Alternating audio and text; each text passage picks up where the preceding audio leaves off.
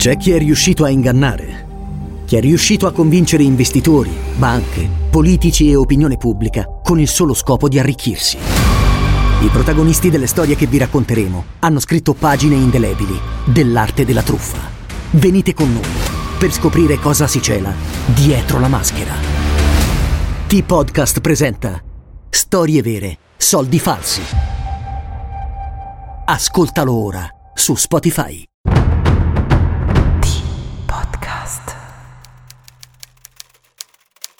Sono molte cose per cui vale la pena vivere, un paio di cose per cui vale la pena morire e nessuna cosa per cui vale la pena uccidere. Tim Robbins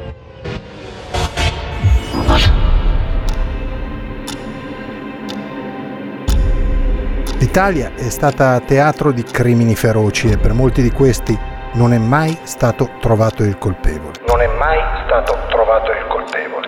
Noi ve ne raccontiamo una parte.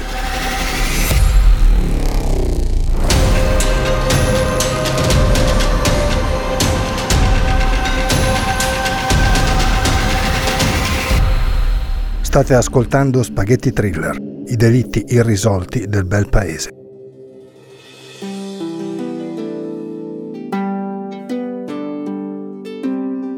Dici Urbino e ti vengono in mente un mucchio di cose la bellezza del suo centro storico, patrimonio dell'umanità per UNESCO, il suo passato, si hanno notizie di Urvinum Metaurense già nel 90 a.C., Federico di Montefeltro, i Borgia, i Medici, l'annessione allo Stato Pontificio, una vita di avvenimenti tramandati fino ai giorni nostri che fanno della città attuale uno dei luoghi che ciascuno di noi deve, non dovrebbe, visitare almeno una volta nella vita. Camminare per quelle vie in centro, immergendoti passo dopo passo nel Medioevo, immaginando quelle strade percorse da cavalli e cavalieri. Un luogo conosciuto in tutto il mondo e che turisti da tutto il mondo invadono quotidianamente. Dici Urbino e pensi alle sue chiese, ai monumenti, alle mura, alle porte, alle ville, ai palazzi. Pensi a tutto, insomma, però no. Però l'ultima cosa che ti viene in mente guardando Urbino è una storia cupa e tetra, una storia di sangue.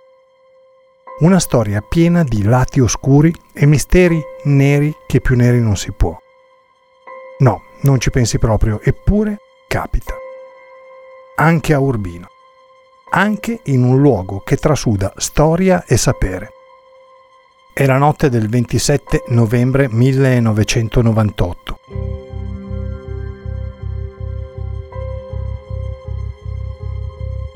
L'anno della morte di Lucio Battisti. Buongiorno, edizione straordinaria del TG2 perché poco fa a Milano è morto Lucio Battisti. Della fondazione di Google della vittoria al Giro d'Italia di Marco Pantani. Dopo aver vestito la sua prima maglia rosa si appresta a vincere il suo primo Giro d'Italia. Di tre tsunami che colpiscono la Papua Nuova Guinea, uccidendo oltre 2500 persone.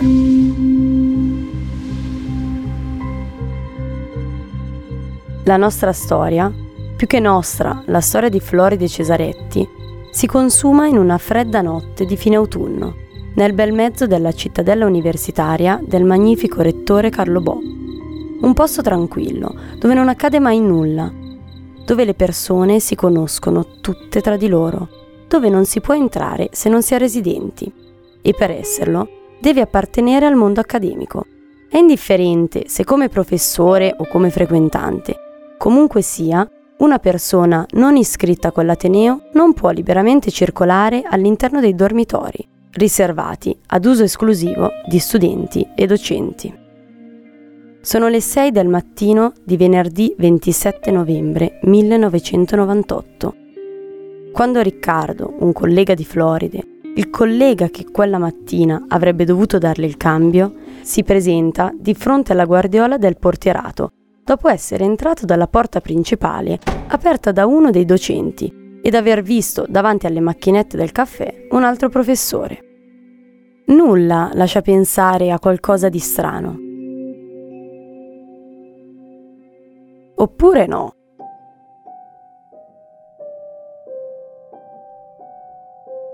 Un momento, qualcosa di strano c'è, davvero. C'è, ad esempio, il fatto che Floride, 47 anni, sposatasi giovanissima e mamma di due ragazzi già grandi, un maschio e una femmina, una bella donna con un sorriso aperto e spontaneo, sempre pronta ad aiutare chiunque ne avesse bisogno e per questo ben voluta sia dai colleghi che dai ragazzi ospiti della cittadella, non è lì ad aspettarlo, pronta per tornare a casa. C'è di strano una sedia sistemata proprio di fronte alla guardiola, come se qualcuno l'avesse usata per aiutarsi a scavalcare il bancone della reception per passare dalla parte opposta quella dove stanno solitamente i portieri. Però Riccardo non dà a quel particolare un'importanza rilevante. Siamo pur sempre in un college, denominato il Colle nella fattispecie, frequentato da studenti, ragazzi. Ci sta che qualcuno abbia preso la sedia e l'abbia appoggiata al bancone, più che altro per una semplice dimenticanza, insomma. A una prima occhiata, poi, all'interno della guardiola, nulla sembra in disordine Riccardo nota la luce dei bagni accesa al piano di sotto, i bagni si trovano lì. Pensa quindi che la collega stia finendo di prepararsi. Prova a entrare nella guardiola trovando la porta chiusa e così torna indietro e decide di scavalcare nello stesso punto dal quale un minuto prima aveva spostato la famosa sedia. All'interno della guardiola tutto tranquillo. Nella stanza dietro, quella che i portieri usano per riposare, Nulla da segnalare. Il letto è ordinato, con una piccola parte della coperta spostata, come era solita lasciarlo floride. Così Riccardo appende la giacca e attende che la collega esca dal bagno. Dopodiché, l'uomo compie i movimenti di sempre. Va verso il bancone per cercare il badge identificativo, riposto insieme agli altri all'interno di una cassettina sistemata in uno dei cassetti del bancone e nella quale quella mattina dovevano esserci anche 200.000 lire, parte della retta lasciata da un professore. Però all'interno di quel cassetto non c'è nulla. Riccardo apre anche gli altri, senza risultato. La cassettina non si trova. E così, per puntiglio e per un filo di preoccupazione che nemmeno lui capisce da che cosa provenga, si dirige verso i bagni per domandare a Floride se per caso abbia involontariamente cambiato la sistemazione della cassettina e di conseguenza dei badge.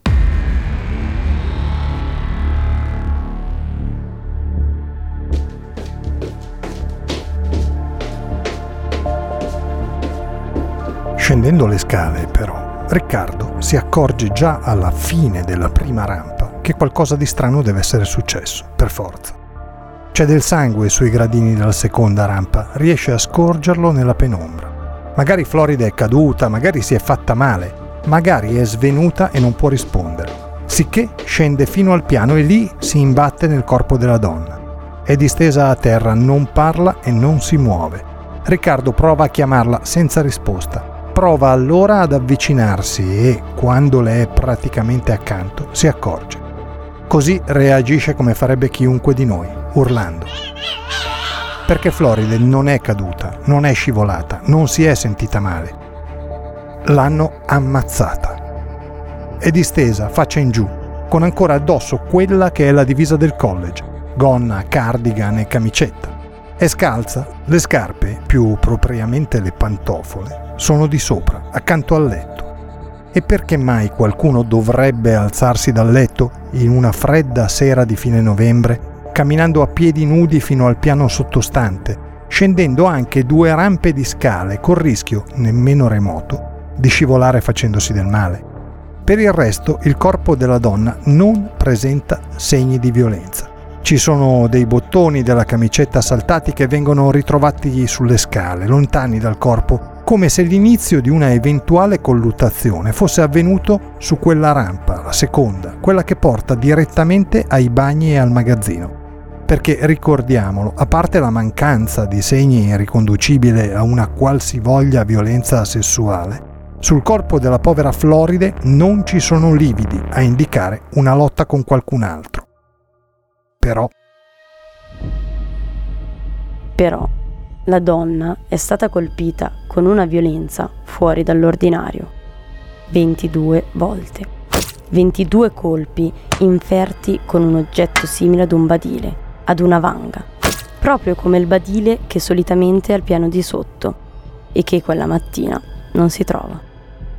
22 volte, una ferocia, una violenza inaudita. Tutti i colpi vanno a segno tra volto e testa, rendendo la donna quasi irriconoscibile. Floride muore, lo determina l'autopsia, tra le 4 e le 5 di quel venerdì 27 novembre 1998. Ma la scena del delitto che si presenta agli investigatori, al di là della brutalità dell'omicidio, non è lineare. C'è sangue, tanto sangue, un po' dappertutto. Principalmente sotto il cadavere di Floride, ma anche sui gradini dell'ultima rampa, come abbiamo detto riportando le parole di Riccardo, il collega che la ritrova. Ci sono poi delle strisce più chiare di sangue, come se il corpo della donna fosse stato spostato o, meglio, trascinato.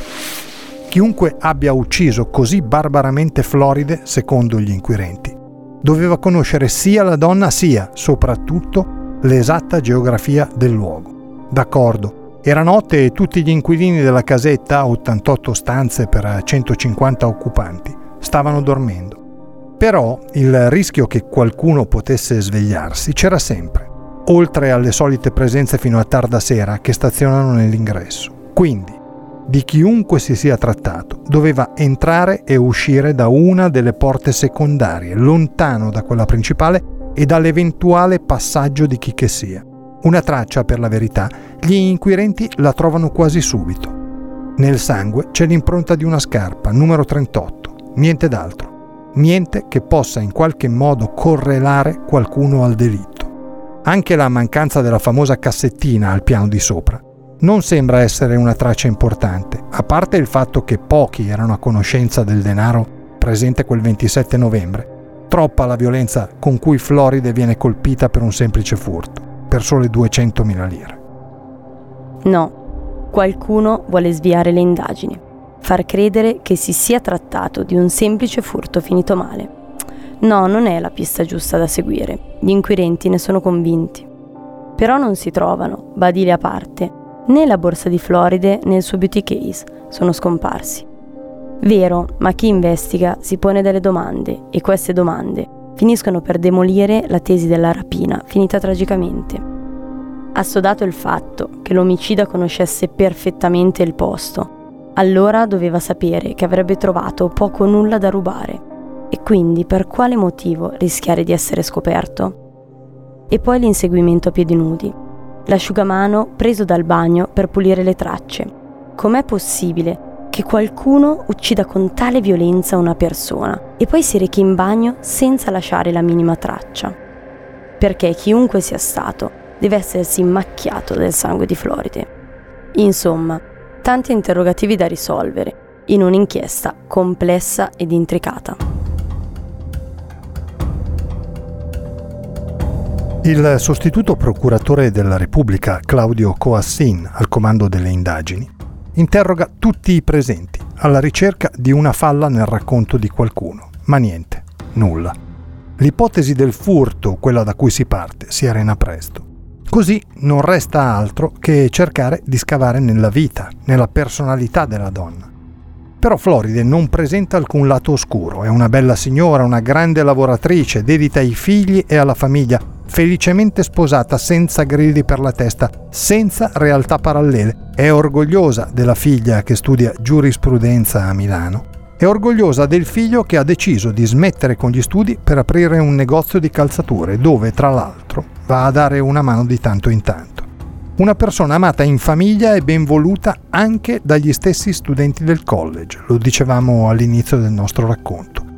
Sempre una buona parola per tutti, sempre un sorriso, sempre una mano d'aiuto, al netto di una severità tipica delle madri di famiglia. Quella è un po' all'antica, anche se Floride è una donna assai moderna.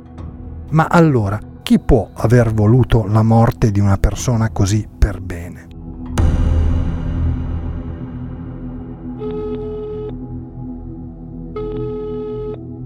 Quella notte, quel 27 novembre 1998, la Hall del Colle è silenziosa. Floride telefona a sua figlia intorno a luna. Poi resta alzata fino a tardi. Lo sappiamo perché tre studenti, rientrando poco dopo le tre, la vedono nella guardiola e le chiedono come mai sia ancora sveglia, giusto per scambiare un saluto e due chiacchiere. Ad aprire la porta agli studenti è un altro ragazzo, segni particolari, il pizzetto. Però resta per conto suo, quasi fosse lì ad attendere il rientro di qualcun altro. Un amico? Una fidanzata? Non lo sappiamo. Sta di fatto che quel ragazzo è una presenza molto ingombrante nella storia. Ciò che sappiamo è che non risiede nel dormitorio, nessuno lo riconosce.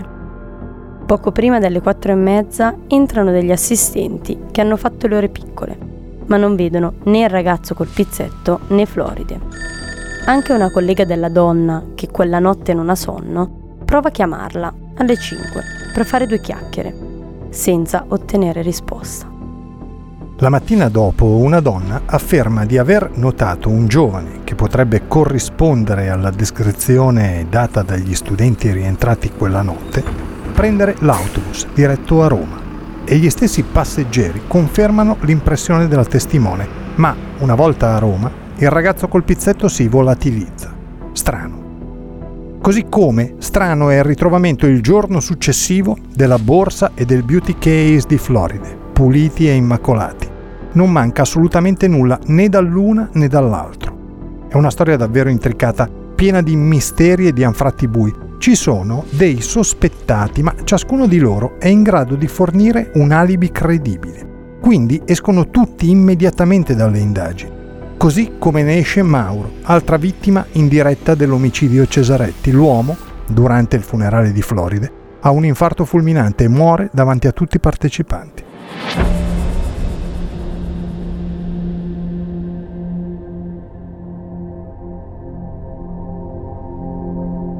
Sul delitto indaga anche l'unità di analisi del crimine violento, nata nel 1994 e voluta dal funzionario Gianni De Gennaro, allora capo della direzione centrale della Polizia Criminale. Quel delitto è l'unico ad essere stato commesso con un badile in tutta Europa negli ultimi anni. Ma niente, non si riesce a trovare una soluzione, in questo caso pieno di ombre e di paura. Ma se se per caso gli assassini fossero due, perché molti indizi potrebbero far propendere per questa ipotesi. Quell'impronta nel sangue numero 38, la borsa ed il beauty case ritrovati in tonsi senza la minima goccia di sangue, sempre il sangue non rilevato nel bagno. Quasi come se uno fosse l'autore materiale del delitto ed un altro o altra, vista l'impronta numero 38, fosse lì a preoccuparsi di cancellare le tracce o renderle di difficile lettura. La storia di Floride oggi continua a essere un mistero irrisolto, oltretutto senza nemmeno conoscerne la dinamica precisa, perché in tutti i delitti senza colpevole sappiamo perlomeno ciò che è capitato e in quale ordine temporale. Questo omicidio, al contrario, è una lunga serie di ipotesi, nulla più e giustizia per Floride non è ancora stata fatta.